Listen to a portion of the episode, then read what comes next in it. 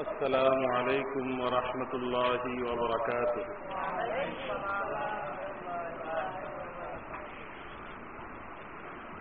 بسم الله الرحمن الرحيم.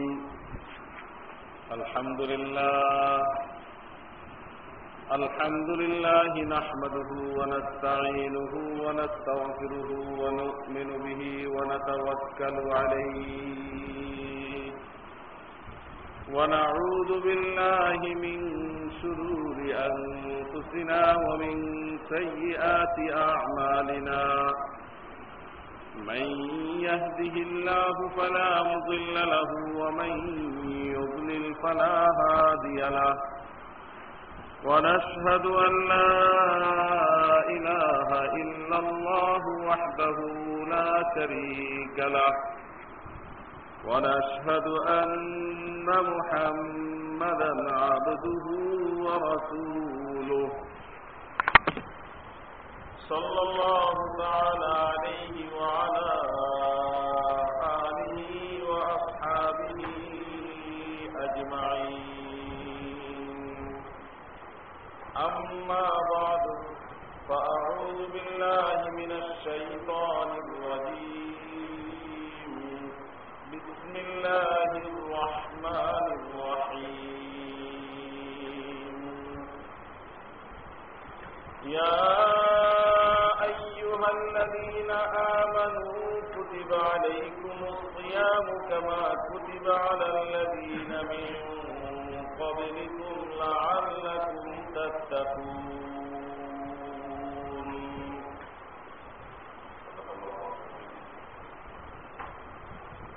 وقال رسول الله صلى الله عليه وسلم كل عمل ابن آدم يضاعف الحسنة بعشر أمثالها إلى سبعمائة ضعف قال الله عز وجل إلا الصوم فإنه لي وأنا أجزي به. يدع طعامه وشهوته من أجلي. للصائم فرحتان فرحة عند فكره وفرحة عند لقاء ربه. ولخلوف فم الصائم أطيب عند الله من ريح المسك. الصيام جنة. إذا كان يوم صوم أحدكم فلا يرفث ولا يفسق فإن سابه أحد أو قاتله فليقل إني امرؤ صائم.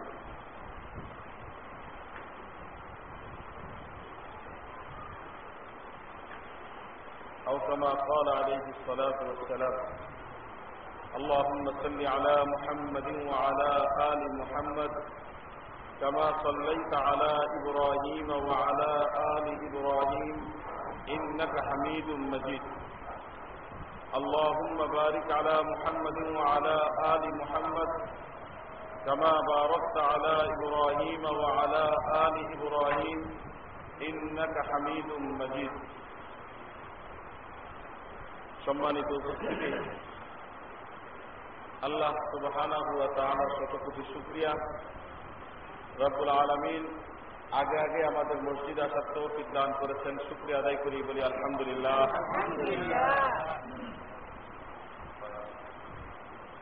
আল্লাহ আমাদেরকে একটি বড় সুযোগ গ্রহণ করার তৌফিক দান করেছেন।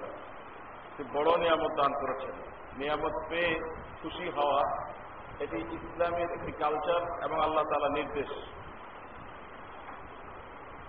আর খুশির বহিঃপ্রকাশ ঘটানো এটি আরেকটি নিয়ামত। ফলে আল্লাহ তালার খুশি, নিয়ামতের খুশি যেভাবে প্রকাশ করা দরকার সেইভাবে আমরা প্রকাশ করি, আবারও মন থেকে বলি আলহামদুলিল্লাহ। রোজায় কাহিল করে ফেলেছে রোজায়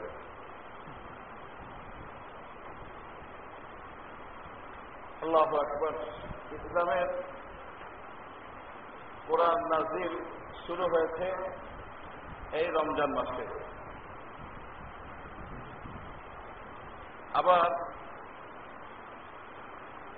ইসলামের যুদ্ধ জেহাদও শুরু হয়েছে এই রমজান মাসে।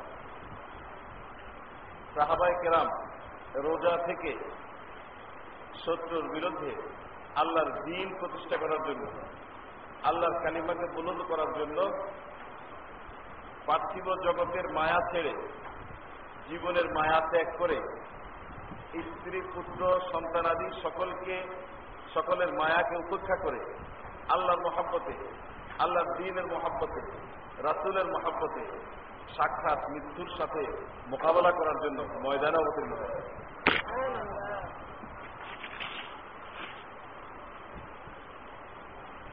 কি একটি পরিস্থিতি, কি একটি অবস্থা, একটু ভাবুন, একটু কল্পনা করে দেখি। রাতে খাবার খেয়েছেন কতটুকু আল্লাহ নির্দেশ পালন করার জন্য? সামান্যতম খাবার খেয়েছেন। এরপর রাতভর আবাদতের লিপ্ত ছিলেন আর দিনে এইভাবে বের হয়েছেন, যদি মারা যাই তাহলে ভাগ্য ভালো। আর যদি ফিরে আসি তাহলে আবারও মারা যাওয়ার জন্য যাওয়া যাবে। জীবনের মায়া ত্যাগ করে মৃত্যুবরণ করার উদ্দেশ্যেই বের হয়েছে। যদি মারা পড়ে যাই তাহলে পরম সৌভাগ্য। আর বেঁচে যদি থাকি, তাহলে আল্লাহর বিরোধিতা যারা করে, তাদেরকে মারব। এরপরও যদি জীবন রক্ষা পায়, তাহলে বেঁচে থাকবে এই উদ্দেশ্যে আবারও যাতে মারা যাওয়ার সুযোগ পায় এইভাবে তারা দেহাতে অবতীর্ণ হয়েছেন রমজান মাসে। জীবন মৃত্যুর সন্ধিক্ষণে আল্লাহর দিনকে প্রতিষ্ঠিত করার জন্য যতক্ষণ জীবন আছে, ততক্ষণ পর্যন্ত চেষ্টা এবং শ্রম সর্বোচ্চ পর্যায়ে ব্যয় করছেন। কেমন শক্তিমত্তার প্রয়োজন ছিল?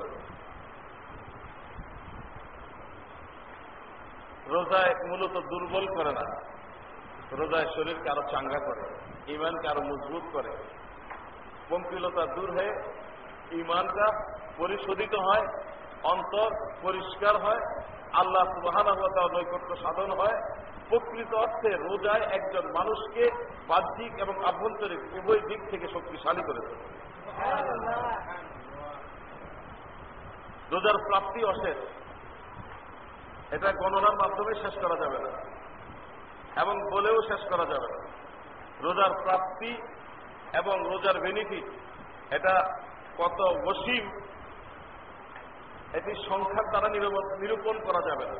স্বভাবও না এবং তার উপকারিতাও না ফলে হাদিসে এসেছে, রোজার স্বভাবটা বর্ণনা করতে গিয়ে এমন একটা ভঙ্গি লক্ষ্য করা গেছে, এমন একটা ভাবের সৃষ্টি হয়েছে, যার মাধ্যমে অনুধাবন করা যায়। তার উপকারিতা, তার ফায়দা, তার সব অগণিত অসংখ্য যা সংখ্যায় নিরূপণ করা যায়।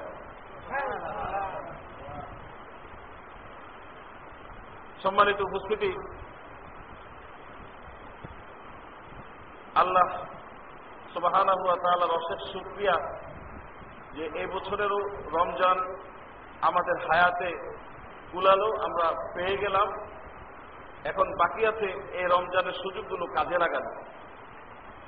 আল্লাহ তালা সুযোগটাকে অবারিত করে দিয়েছেন উন্মুক্ত করে দিয়েছেন। একজন মানুষ যত পেতে চাইবে আল্লাহ তালা এর চেয়েও বেশি দান করবে। এমন সুযোগ নিয়ে রমজান প্রতিটি মানুষের কাছে উপস্থিত হয়েছে। রমজান উপলক্ষ করে আল্লাহ সুবাহ সমস্ত কায়রাতকে অন্যরকম স্বাদে সজ্জিত করেন। আকাশের রহমতের সবগুলো দরজা খুলে দেওয়া হয়।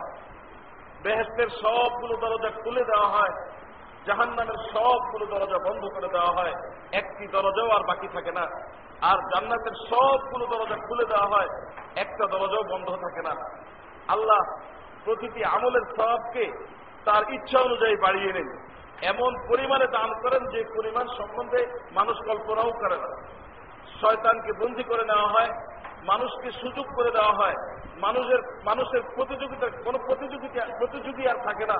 বরং মানুষ এককভাবে যত ইচ্ছা, তত বেশি অগ্রগামিতা অর্জন করতে পারে দিনের লাইফে নবীজি, এর উপকারিতা, এর ফায়দা বর্ণনা করতে করতে করতে করতে এক পর্যায়ে মানুষের জন্য বলেছেন, এই রমজানের কল্যাণ থেকে যে বঞ্চিত হবে, সে পরিপূর্ণ অর্থেই বঞ্চিত হয়ে যাবে। রমজান পেয়ে যে নিজেকে মাফ করাই নিতে পারবে না, রমজানের সুযোগ, এই এত বড় সুযোগ, অল্প একটু চেষ্টা করলে এই সুযোগটি পরিপূর্ণ মাত্রায় কাজে লাগানো যেত। এই রমজানের সুযোগ কাজে লাগিয়ে যে ব্যক্তি অতীত জীবনের অপরাধগুলো ক্ষমা করিয়ে নিতে পারল না, এই ব্যক্তির ধ্বংস অনিবার্য এই কথা কখন আছে যখন এর ফজিলত বর্ণনা করতে গিয়ে ফজিলতের বর্ণনা করার সীমা আর পরিসীমা, সুযোগ আর লাভের সীমা পরিসীমার অন্ত থাকে না। তখন গিয়ে যে এই এত বড় সুযোগ পাওয়ার পরও যে নিজেকে সৌভাগ্যবান করতে পারল না, নিজেকে জান্নাতের উপযুক্ত করতে পারল না, নিজেকে জাহান্নাম থেকে দূরে সরাই নিতে পারল না, সেই ব্যক্তির বঞ্চিত হওয়া এটি আর বলে পাওয়া দরকার নেই, বরং সেই ব্যক্তির প্রকৃত অর্থেই বঞ্চিত হয়ে যাবে। সেই ব্যক্তি ধ্বংস সময়ের ব্যাপার, সেই ব্যক্তি অনিবার্যভাবে ধ্বংস হয়ে যাবে। কি আছে রোজার ভিতরে এত? কেন আল্লাহ রসুল এই কথাটি বললেন যে রমজান রমজান পেয়ে যে ব্যক্তি নিজেকে ধন্য করতে পারল না আল্লাহর মাগফিরাতের মাধ্যমে সেই ব্যক্তি ধ্বংস হয়ে যাক। বন্ধুরা আমার, একজন মানুষ ফায়দার, উপকারিতার যতগুলো দিক আছে, সবগুলো দিক যদি পর্যালোচনায় আনে, প্রতিটি প্রতিটি দিক এক রমজান আর রোজার মাধ্যমে একজন মানুষ তার পক্ষে নিয়ে আসতে পারে। আর্থিক উপকারিতা, দৈহিক উপকারিতা, মানসিক উপকারিতা, ইমানের দিক থেকে উপকারিতা, পরকালীন জীবনের দিক থেকে উপকারিতা, আল্লাহর সাথে সম্পর্কের দিক থেকে উপকারিতা, মানুষের সাথে সম্পর্কের দিক থেকে উপকারিতা, মানুষের চারিত্রিক উপকারিতা, মানুষের সব রকমের স্বাস্থ্যগত দিক, যত দিক আছে সব দিকের প্রভূত কল্যাণ এই এক রোজার ভিতর রয়ে আরও আসতে বললে ভালো হতো। আরও আসতে বললে আল্লাহ তালা খুশি বেশি হইতে পারে। সৎকা যদি গোপনে করা হয়, তাহলে এটা ভালো। তো সুবাহান আল্লাহ বলা একটা সৎকা হাদিস মিটার বলেছেন। এটা গোপনে গোপনে বলি, নাকি? হ্যাঁ? তাহলে যেভাবে বলল আল্লাহ খুশি হবে, সেভাবে বলি? আমাদের ইমান এই পর্যন্তই। এই আঁকা এটা ভেদ করে না।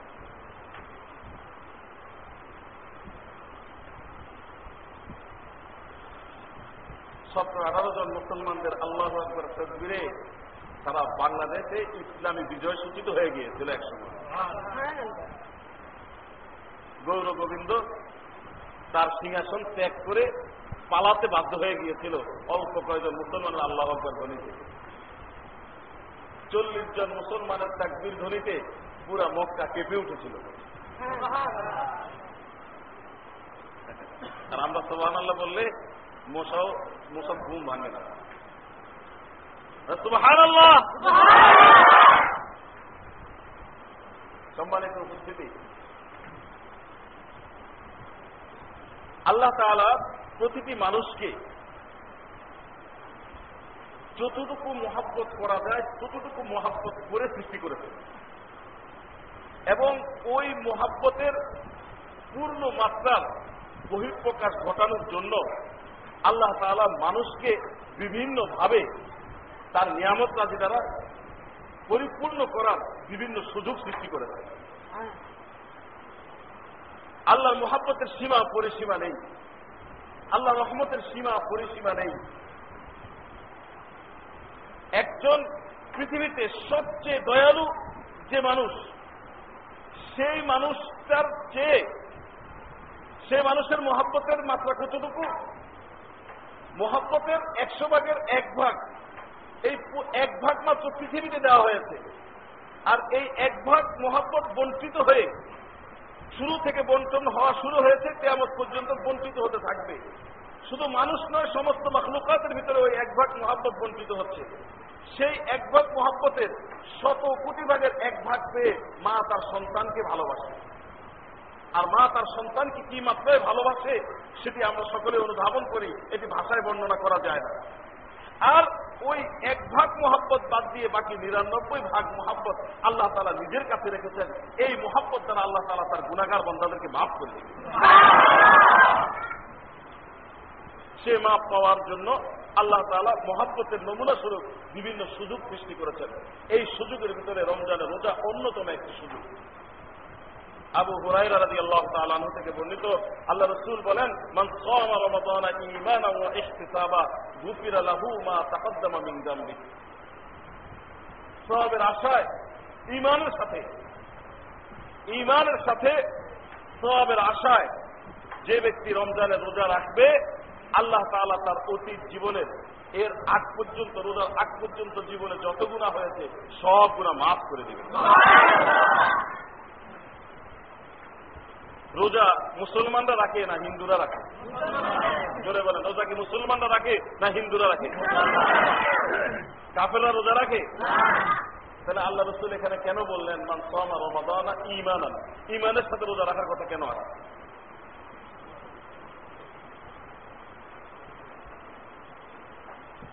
প্রশ্ন আসেনি? মুসলমানরা রোজা রাখে। আল্লাহ নিজেও বলেছেন, কুতিবা আলাইকুম সিয়াম হে ইমানদার বন্দাগণ, তোমাদের উপর রোজা ফরজ করা হয়েছে, যেমনি ফরজ করা হয়েছিল তোমাদের পূর্ববর্তীদের উপর, যাতে তোমরা মোত্তাকি হতে পারো। হিন্দুদের আল্লাহ প্রদত্ত কোনো ধর্ম নেই। এরা নিজেরা বানিয়ে নিয়েছে এবং নিজেদের স্বার্থে তারা বিভিন্ন সময় বিভিন্ন পরিবর্তন করেছে। বর্তমানে ইসলাম ছাড়া কোন ধর্ম আর গ্রহণযোগ্য নয়। আল্লাহ প্রদত্ত নাসারা এবং ইহুদিদের ধর্ম, তারা নিজেদের স্বার্থে বিকৃত করে নিয়েছে। এক এক রকমের বাইবেল বর্তমানে পৃথিবীতে পাওয়া যায় না। ইহুদিদের ধর্মগ্রন্থ এক রকমের পাওয়া যায় না। এটি বিভিন্ন রকমের পাওয়া যায়। এটাই প্রমাণ করে সবগুলো ধর্মের বিকৃতি সাধন হয়েছে। আর এই ছাড়া যত ধর্ম পৃথিবীতে আছে, যারা ধর্ম পালন করে, হিন্দু ধর্ম হোক, বৌদ্ধ ধর্ম হোক, অগ্নি পূজকদের ধর্ম হোক, অন্যান্য যে সমস্ত মানুষ প্রকৃতি পূজা করে, সূর্যের পূজা করে, সূর্য পূজারীরা, এত যত রকমের মানুষ ধর্ম পালন করে সব ধর্ম আল্লাহর কাছে অবৈধ, অস্বীকৃত। এ কোন ধর্মের কোন অনুমোদন নেই, এগুলো আসমানি কোন ধর্ম নয়। এটি মানুষ, মানুষের নিজের জন্য নিজেরা বানিয়ে নিয়েছে, নিজেদের প্রণীত ধর্ম।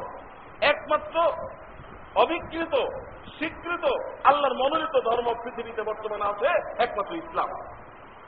সেই মুসলমানদের জন্য বর্তমানে ধর্মকর্ম পালন করার সুযোগ আছে।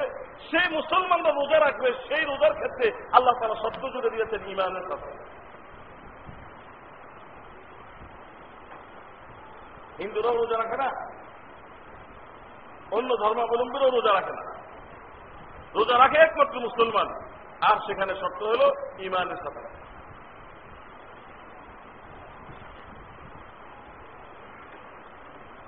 এর অর্থ হল, মুসলমান দাবি করলেই মাত্র মুসলমান হয়ে যায় না। বাহ্যিক বেশভূষার মাধ্যমেই মাত্র মুসলমান হয়ে যাওয়া যায় না। কিছু পালন করলে আর কিছু পালন না করলে মুসলমান হয়ে যাওয়া যায়। একটি আমল পালন করলাম আর সবগুলো ছেড়ে দিলাম, সেটাও মুসলমান হওয়া যায়। এই এটা এক একদিক থেকে যেমন সত্য, অন্য দিক থেকে ইমানদাররা আমল করবে একমাত্র আল্লাহ সন্তুষ্টি অর্জনের জন্য, অন্য কোনো উদ্দেশ্য সেখানে থাকবে না। আর সেটা তখনই সম্ভব যখন ইমান পরিপূর্ণ মাত্রা একজন ব্যক্তির ভিতরে বিদ্যমান থাকে। ফলে আমাদের বোঝা উচিত, একজন মানুষ কখন মুমিন হয় এবং এই মুমিনটি আবার কাফের হয়ে যাওয়া দেওয়ার সুযোগ আছে কিনা। আমরা নিজেদের স্বার্থে সবকিছু ভালো বুঝি, আর যেখানে স্বার্থ নাই সেটা আর বুঝতে চেষ্টা চেষ্টা করি না।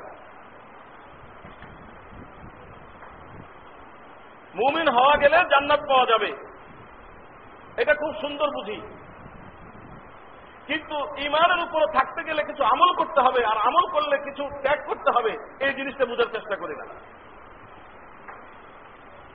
আমাদের অবস্থাটা হচ্ছে এমন যে আমরা যেখানে যাব, আমাদের স্বার্থ যদি রক্ষা হয় তাহলে আমরা সব পক্ষে আছি। আমাদের স্বার্থের একটু বিপক্ষে গেলে আর আমাদের, আমরা আপনার পক্ষে নাই। ইমানের ক্ষেত্র মুসলমানিত্বের ক্ষেত্র আমরা আমাদের অবস্থাটাকে ঠিক সেইভাবে করে রেখেছি। আমরা ধারণা করে থাকি যে ইমান গ্রহণ করার কারণে, মুসলমান হওয়ার কারণে ইসলাম বড় উপকৃত হয়ে গেছে এবং আল্লাহ সুবাহান বড় উপকৃত হয়ে গিয়েছেন।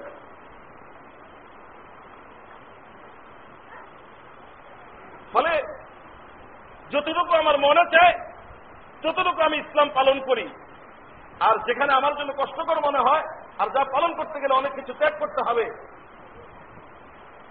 সেই ক্ষেত্রে আর আমরা নিজেদেরকে মুসলমান রাখতে রাজি না। আর যতটুকু রেখেছি, ততটুকুই মনে করে যে এতটুকুই তো যথেষ্ট হয়েছে, আর কত চান মি আল্লাহ?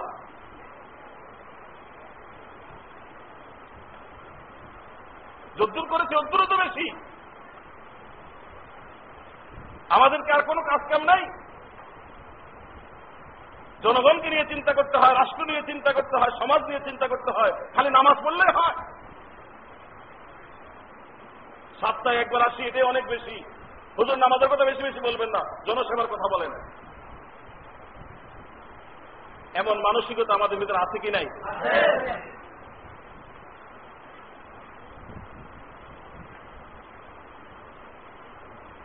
যারা পরিশ্রমী ভাই, খুব বেশি পরিশ্রম করে জীবিকা নির্বাহ করেন, তাদেরকে রোজার দাওয়াত দিতে গেলে রোজার আপনি কি আমার খাবার দিয়ে যাবেন?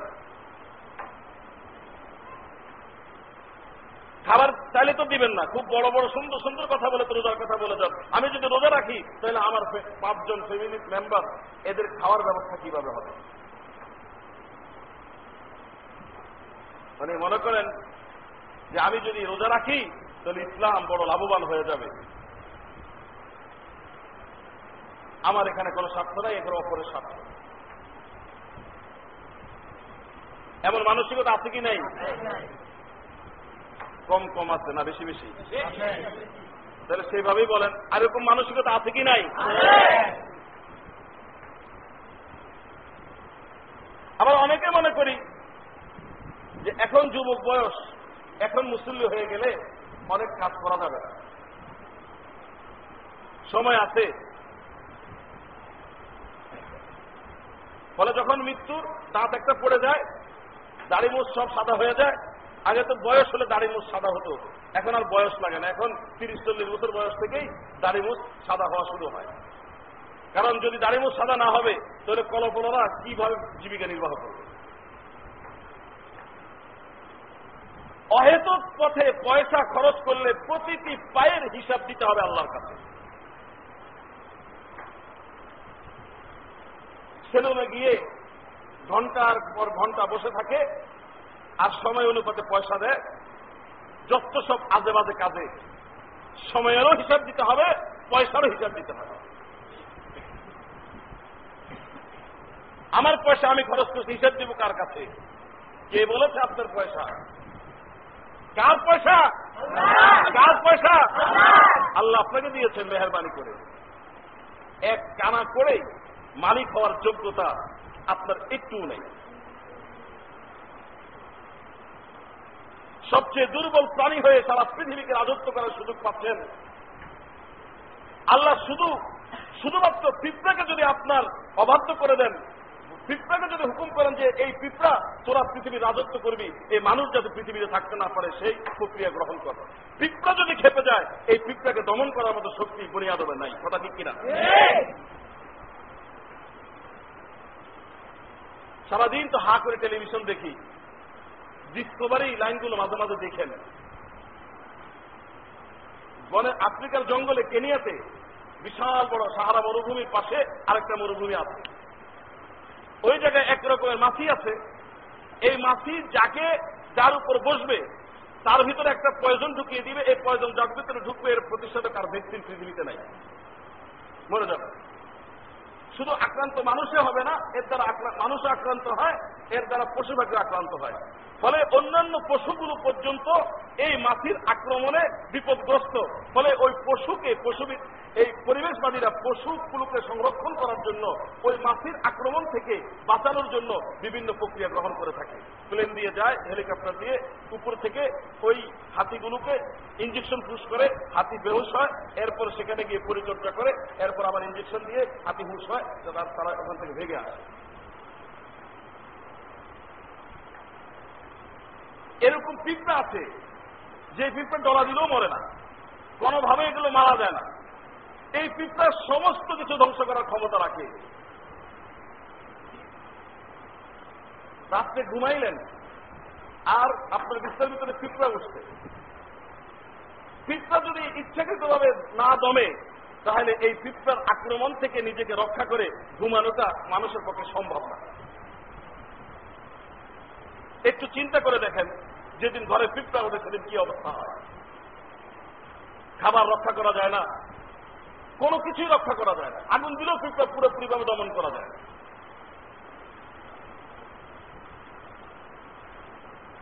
এখন আপনার বুঝে আসা উচিত। আবার শক্তির তুলনায় যার শক্তির কোন পরিমাত্রাই আছে না, এমন একটি ক্ষুদ্র প্রাণী যদি আমার বিপক্ষে চলে যায়, সেটাকে দমন করা, তার অনুষ্ঠ থেকে রক্ষা করার মতো ক্ষমতা আমার নাই, তাহলে আমি আমার জীবিকা নির্বাহ করার দায়িত্ব নিয়ে নিজে কীভাবে পারব?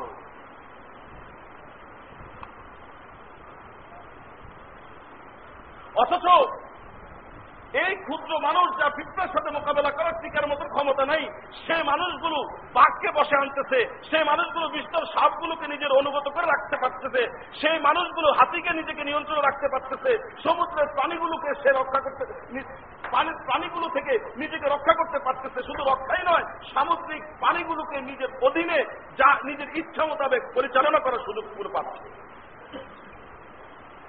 এটি কি নিজের ক্ষমতায়? এটা কি নিজের ক্ষমতায়? নিজের ক্যাপাসিটিতে নিজের যোগ্যতা বলে? হ্যাঁ। আল্লাহ সুবাহ মানুষের অধীনে সমস্ত কিছুকে করে দিয়েছেন, ফলে আল্লাহর নির্দেশে ওরা মানুষের অনুগত হয়ে থাকে। আর এর বিনিময়ে মানুষের নিজের উপকারের জন্যই আল্লাহ তাআলা একটু মানুষের কাছ থেকে আনুগত্য চাইছেন যে, মানুষ, তুমি আমার অনুগত হয়ে থাকো।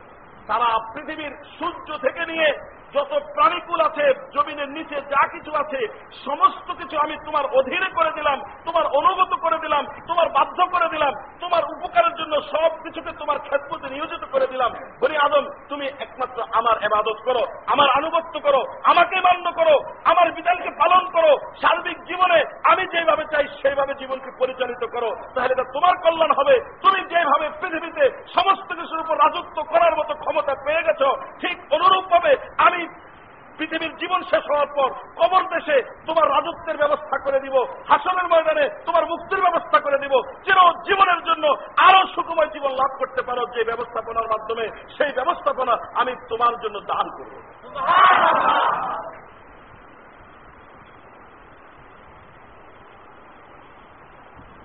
এই হল বাস্তবতা, আর মানুষের প্রকৃতি হল এই। যতই আল্লাহর পক্ষ থেকে পেয়েছে, ততই সেটাকে অস্বীকার করেছে। আল্লাহকে মানতে চায় না কোনোভাবেই।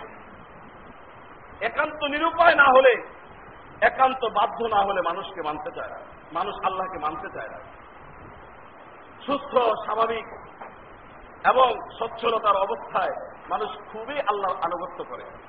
হ্যাঁ আল্লাহর আনুগত্য মানুষ করে, যখন আর কোন উপায় দেখে না।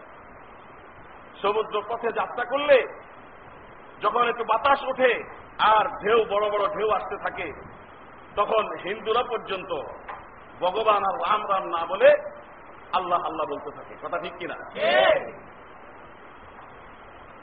বিপদ যখন দেখে বাঁচার আর কোন উপায় যখন দেখে না তখন ধর্মকর্ম খুব বেশি করে শুরু করে দেয়। যে লোকগুলো ইসলাম এবং ইসলামপন্থীদের বিরুদ্ধে সর্বশক্তি নিয়োগ করে ইসলামকে দমন করার জন্য চেষ্টা করে, সময় মতো তারা আবার ইসলামের প্রথম কাতারে নিজেদেরকে উপস্থিত করে দেখায় যে আমরাও ইসলামের পক্ষে আছি। বিপদ দেখলে সকলে বড় মুসলমান, আর বিপদ যখন কেটে যায়, তখন নিজে এক একজন এক একজন এক একজন খোদা। কথা ঠিক কি ব্যাঠি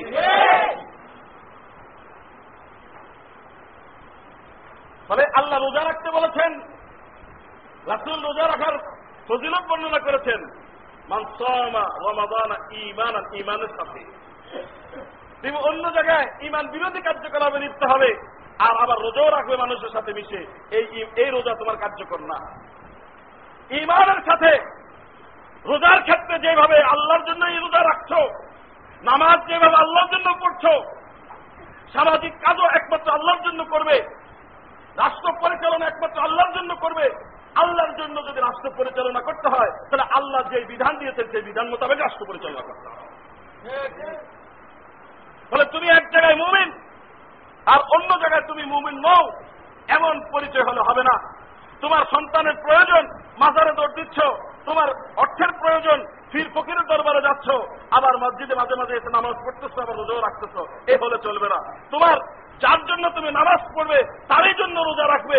তিনি তোমার রিজিকের জিম্মাদার তিনি তোমার ক্ষমতায়ন করেছেন তিনি সব কিছুর মালিক। ফলে যা কিছু চাইবে তার কাছে চাইবে। ইমানকে নিষ্কুলুস করে ইমানকে পরিশুদ্ধ করে তাও হেঁটকে প্রস্তাবিত ভাবে খালেস করে, একমাত্র আল্লাহর জন্য নিজেকে নিবেদন করে, আল্লাহর জন্য সবকিছু করবে। সে রোজাও যদি একমাত্র আল্লাহর জন্য রাখতে পারো এবং এর মাধ্যমে তোমার সব হবে, তোমার লাভ হবে, ইসলামের কোনো লাভ নেই, আল্লাহর কোনো লাভ নেই, রসুলের কোনো লাভ নেই, লাভ তোমার, উপকারিতা তোমার, ফায়দা তোমার, দুনিয়াতে কবরে হাসরে আখেরাতে, সব জায়গাতে একমাত্র তোমার লাভের আশায়, তোমার সবের আশায়, আল্লাহর অনুকরণ, আল্লাহর অনুগ্রহ, আল্লাহর করুণা নেওয়ার উদ্দেশ্যে যদি এই ইমান আর এই করুণা নেওয়ার উদ্দেশ্যে রোজা রাখো, তাহলে আল্লাহ তালা খুশি হয়ে তোমার অতীত জীবনের যাবতীয় গুণা মাফ করে দেবে।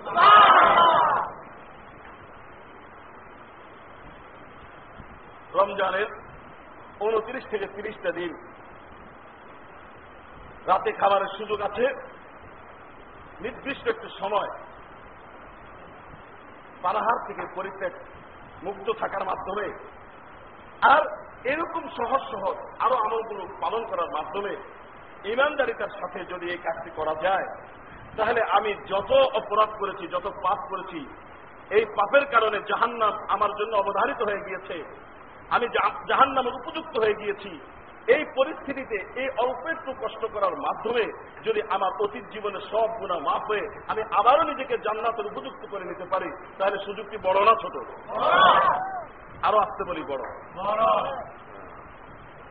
এই সুযোগটি বড় না ছোট?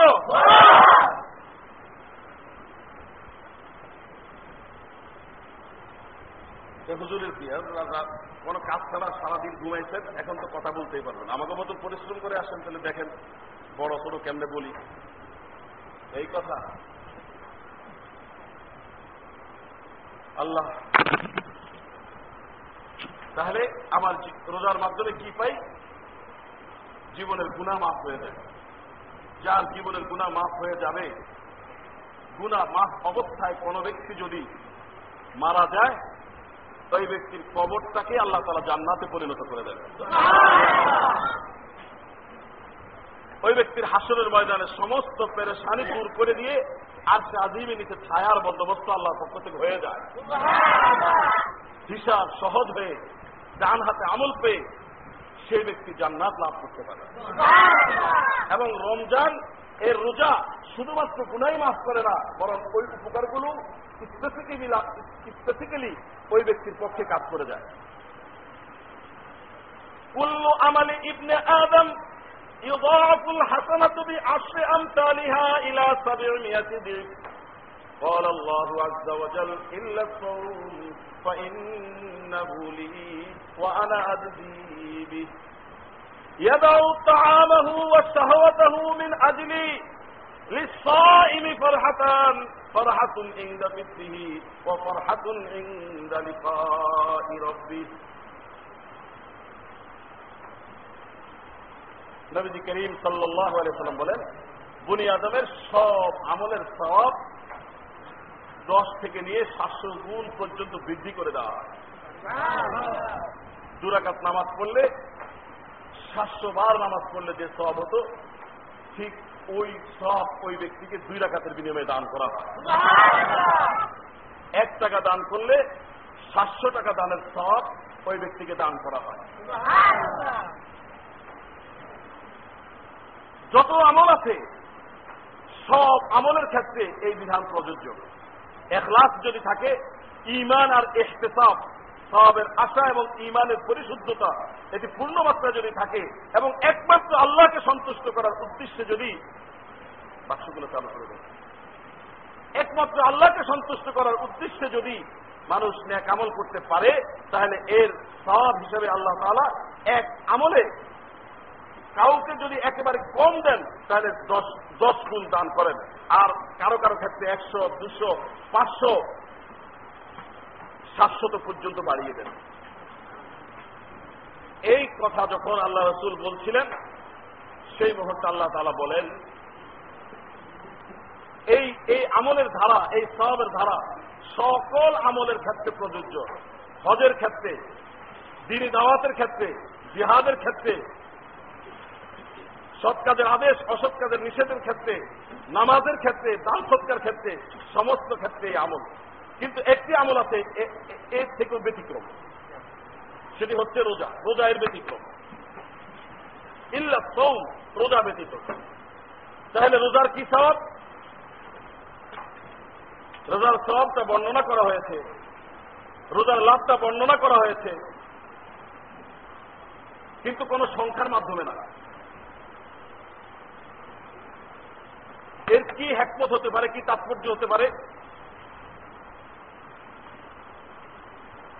আমল, এর ভিতরে এখলাস যত বেশি থাকবে, একমাত্র আল্লাহর সন্তুষ্টির উদ্দেশ্যে আমল সম্পাদন করা, এর নাম হচ্ছে এখলাস।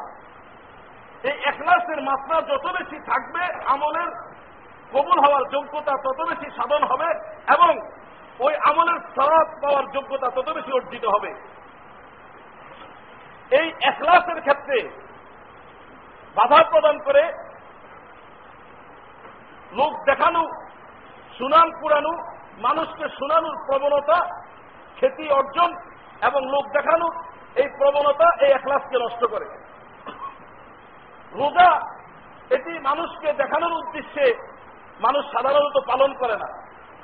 একজন মানুষ নামাজের মাধ্যমে দেখাতে পারে, আমি বড় নামাজি। হজের মাধ্যমে দেখাতে পারে আমি বড় হাদি। দান করার মাধ্যমে দেখাতে পারে আমি বড় দানবীর। কিন্তু রোজা সাধারণত দেখানো যায় না। এ রাতের বেলা সে খায়, আর দিনের বেলা না খেয়ে থাকে। তো সে খেয়ে আছে না না খেয়ে আছে, এটা তো মানুষ সাধারণত দেখে না। একজন মানুষ অপর মানুষের পিছনে সারা দিন লেগে থাকে না। ফলে মানুষকে দেখানোর প্রবণতা এবং সুনাম কুড়ানোর প্রবণতা রোজার ভিতরে কম থাকে, ফলে এখলাস বেশি থাকে। আর এখলাসটা এত মারাত, এত এত লাভজনক জিনিস এবং এখলাসটা এত ফলদায়ক জিনিস, এখলাস যত বেশি হবে, আমলের স্বভাবের মাত্রা তত বেশি বৃদ্ধি পাবে। রোজার ভিতরে এখলাসের মাত্রা সবচেয়ে বেশি এবং আমলের স্বভাবটা তত বেশি। কত বেশি? একলাসের মাত্রা এখানে যেভাবে পরিমাপ করা যায় না সবের মাত্রাটিও সেখানে পরিমাপ করা যাবে না। যত বড় সংখ্যার দ্বারাই নিরূপণ করা হোক সংখ্যা সীমিত, সংখ্যার এক পর্যায়ে শেষ আছে। কিন্তু এই একলাসের মাধ্যমে রোজার সবটা এত বেশি আল্লাহ তারা দিবেন, সংখ্যার মাধ্যমে দিতে গেলে এটার কমই দেওয়া হবে। ফলে আল্লাহ যেরকম ওয়াসিম কোন সীমান পরিসীমার ভিতরে তাকে সীমাবদ্ধ করা যায় না। রোজার ক্ষেত্রে তার দাণ্ড সেরকম অসীম।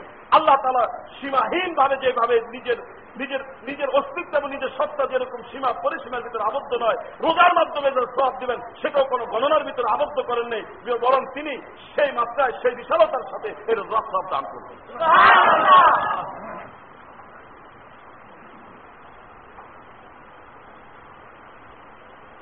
আল্লাহ রসুল বলেন, মান সামা ইয়াওমান ফি সাবিলিল্লাহ বা আদাল্লাহু ওয়াজহাহু মিনান নার খরিফা একদিন যে ব্যক্তি আল্লাহ রাস্তায় রোজা রাখবে আল্লাহ সুবাহান খুশি হয়ে তাকে জাহান্নাম থেকে সত্তর বছরের রাস্তার দূরত্বে নিয়ে যায়। জাহান্নামটা তার থেকে সত্তর বছরের রাস্তা দূরে সরাই নেয়। সত্তর বছরের রাস্তা।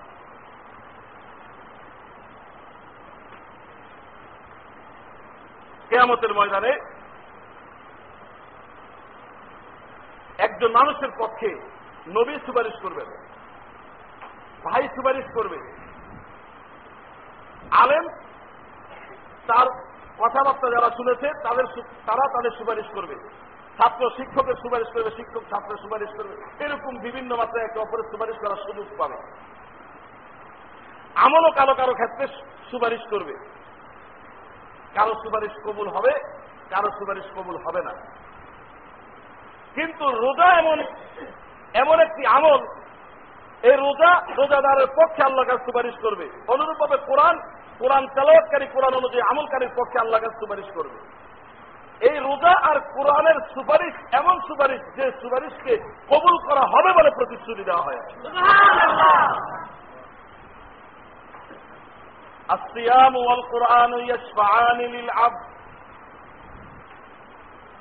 রোজা আর কোরআন বন্দার জন্য সুপারিশ করবে ইয়ৌমাল কিয়ামা কিয়ামতের দিন ইয়াকুল সিয়াম إني منعته الطعام والشهوات في النهار فشفعني فيه ويقول القرآن إني منعته النوم بالليل فشفعني فيه فيشفعان রোজা এসে বলবে দিনের বেলায় আমি এই ব্যক্তিকে খাইতেও দেইনি পান করতেও দেইনি এবং স্ত্রীর মিলামেশা করতেও দেইনি আমার কারণে সে এই সমস্ত কাজ থেকে বিরত থেকেছে।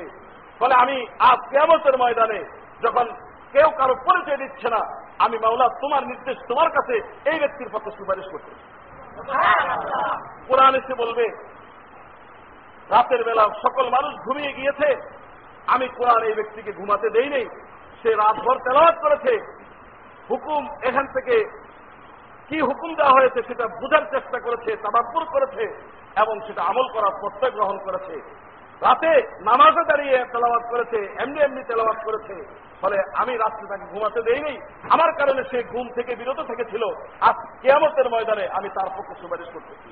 আল্লাহ রসুল বলেন, রোজা আর কোরআনের সুপারিশকে কবুল করে ওই ব্যক্তির জাহান নাম থেকে মুক্তি দিয়ে জান্নাত দান করা হবে। যে রোজা অগণিত সব পাওয়া যায়, যে রোজার মাধ্যমে অগণিত সব পাওয়া যায়, যে রোজার মাধ্যমে গুণা মাফ হয়ে যায়, যে রোজার মাধ্যমে জান্নাত নিশ্চিত হয়ে যায়, যে রোজা সুপারিশ করবে। এবং যারা রোজাদার, তাদের জন্য জান্নাতের বিশেষ একটি দরজা তাদের জন্য নির্ধারণ করা হবে। শুধুমাত্র রোজাদাররাই ওই জান্নাতের দরজা দিয়ে প্রবেশ করার সুযোগ পাবে, অন্যরা এর থেকে বঞ্চিত থাকবে। বিশেষ ব্যক্তিদের ভিতরেও এরা আরও বিশেষ। ভিআইপি ব্যক্তিদের ভিতরে এরা ভিভিআইপি। জান্নাতের জন্য নির্বাচিত হবে, কিন্তু রোজাদারের জন্য যে বিশেষ মর্যাদা জান্নাতে বরণ করে নেওয়ার ব্যবস্থা থাকবে, সকল জান্নাতি ওই সুযোগ পাবে না। একমাত্র রোজাদাররাই ওই সুযোগটা পাবে। রোজাদাররা সকল দরজা দিয়ে ঢুকার সুযোগ পাবে, কিন্তু অন্য, অন্যান্য আমলকারীরা রোজাদারদের জন্য বিশেষ দরজা দিয়ে ঢুকার সুযোগ পাবে না। এটি রোজাদারদের জন্য নির্ধারিত। ফলে এই রোজা আমাদের রাখা দরকার আছে কিনা এই ভাই? প্রথম কয়েকদিন রাখলেই হবে না, পুরা মাস রাখতে হবে। আমরা আল্লাহর অনুগ্রহ, অনুধাবন করি খুব কম। ফলে কিছুদিন দেখা যায় রোজা থাকে, এরপরে আর রোজা থাকে না। আল্লাহর ভয়ে যদি কোনো ব্যক্তি রোজা রাখে, তাহলে আল্লাহ কাজ সহজ করে দিবেন, আল্লাহ বিপদ দূর করে দিবেন, আল্লাহ রিজিকের ভিতরে বরকত দান করবেন। রোজা এমন মাস যে মাসে মুমিনে রিজিক বাড়িয়ে দেওয়া হয়। যদি আমি ইমানদারের পরিচয় দিতে পারি রোজা রোজা রাখার মাধ্যমে তাহলে। ফলে রিজিকের জিম্মেদারি এই দায়িত্ব আল্লাহ নিয়েছেন। আমার দায়িত্ব হলো তাকে মানা তার আনুগত্য করা। তার আনুগত্য যদি আমি করে যাই তাহলে রিজিক আমার জায়গা মতন এসে পৌঁছে যাবে। ফলে রিজিকের ধ্যান ধারণা রিজিকের চিন্তায় ব্যস্ত হয়ে আল্লাহ হুকুমকে এবং এত বড় সুযোগকে নষ্ট করার কোন সুযোগ নাই ভাই। রোজাদারের ক্ষেত্রে কয়েকটি জিনিসকে পালন করতে শুধু পানাহার পরিত্যাগ করার মাধ্যমেই রোজা বাস্তবতা লাভ করে না। বরং আল্লাহ রসুল বলেন মানলাম ইয়াদা কাউলা সুরে আমালা বিহি, ফালাইসা লিল্লাহি হাজাতুন ফি আন ইয়াদা তাআমাহু ওয়া শারাবা যে ব্যক্তি মিথ্যা কথা, অহেতুক কাজ, গুনার কাজ পরিত্যাগ করতে পারল না, তাহলে পানাহার পরিত্যাগ করায় আল্লাহর কোনো ফায়দা নাই, আল্লাহর কোনো প্রয়োজন নেই। ফলে আমরা অনেকে রোজা রাখি, সময় যাচ্ছে না। ফলে চলো কাঠ খেলি। কাঠ খেলার ভিতরে সময় খুব দ্রুত পুরাইয়া যায়। দাবা খেলি, এর ভিতরে সময় খুব পুরাইয়া যায়। সকল খেলাই হারাম। এই হারামের ভিতরে বিশেষভাবে কিছু খেলার জন্য আল্লাহ তালা লাহানত ঘোষণা করেছেন, আল্লাহ রসুল। দাবা খেলা কাঠ খেলা, ক্যারাম খেলা, এই সমস্ত খেলার জন্য বিশেষভাবে বিশেষভাবে আল্লাহ রসুল বদোয়া করেছেন, রহমত থেকে বঞ্চিত হওয়ার জন্য বদোয়া করেছেন, গজব দিয়েছেন। অথচ আমরা অনেকেই মনে করি এখানে তো কোনো পাপ নাই। কোন বড় পাপ দেখে নেই। যদি পাপ নাই থাকবে, ক্ষতি যদি নাই থাকবে, তাহলে আল্লাহ রসুল আনত করতে পারে না আবার অনেক রোজাদার আছে, না খাওয়ার কারণে মেজাজ চটে থাকে, অল্প কথাতেই খুব গালাগালি শুরু করে দেয়। যে ব্যক্তি এই সমস্ত কাজ পরিত্যাগ করতে পারে না, তার রোজা কোনো ফায়দা হয় না।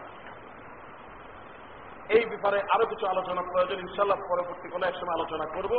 মূলত ভাইরা আমার, এই রমজান মাসের সুযোগকে আমাদের কবুল করা দরকার। আমাদের সেইভাবে নিজেদেরকে প্রস্তুত করা দরকার, সেইভাবে নিজেরা আমল করা দরকার। এবং রোজার মতো তারাবিন নামাজ আছে দান সৎকার ব্যাপার আছে, এই বিষয়গুলো সময়ের কারণে বলা গেল না। আগামী জুমাতে ইনশাল্লাহ আলোচনা করার আশা করছি। আল্লাহ সুবাহ আমাদেরকে আমল করার তৌফিক দান একটু এক মিনিট।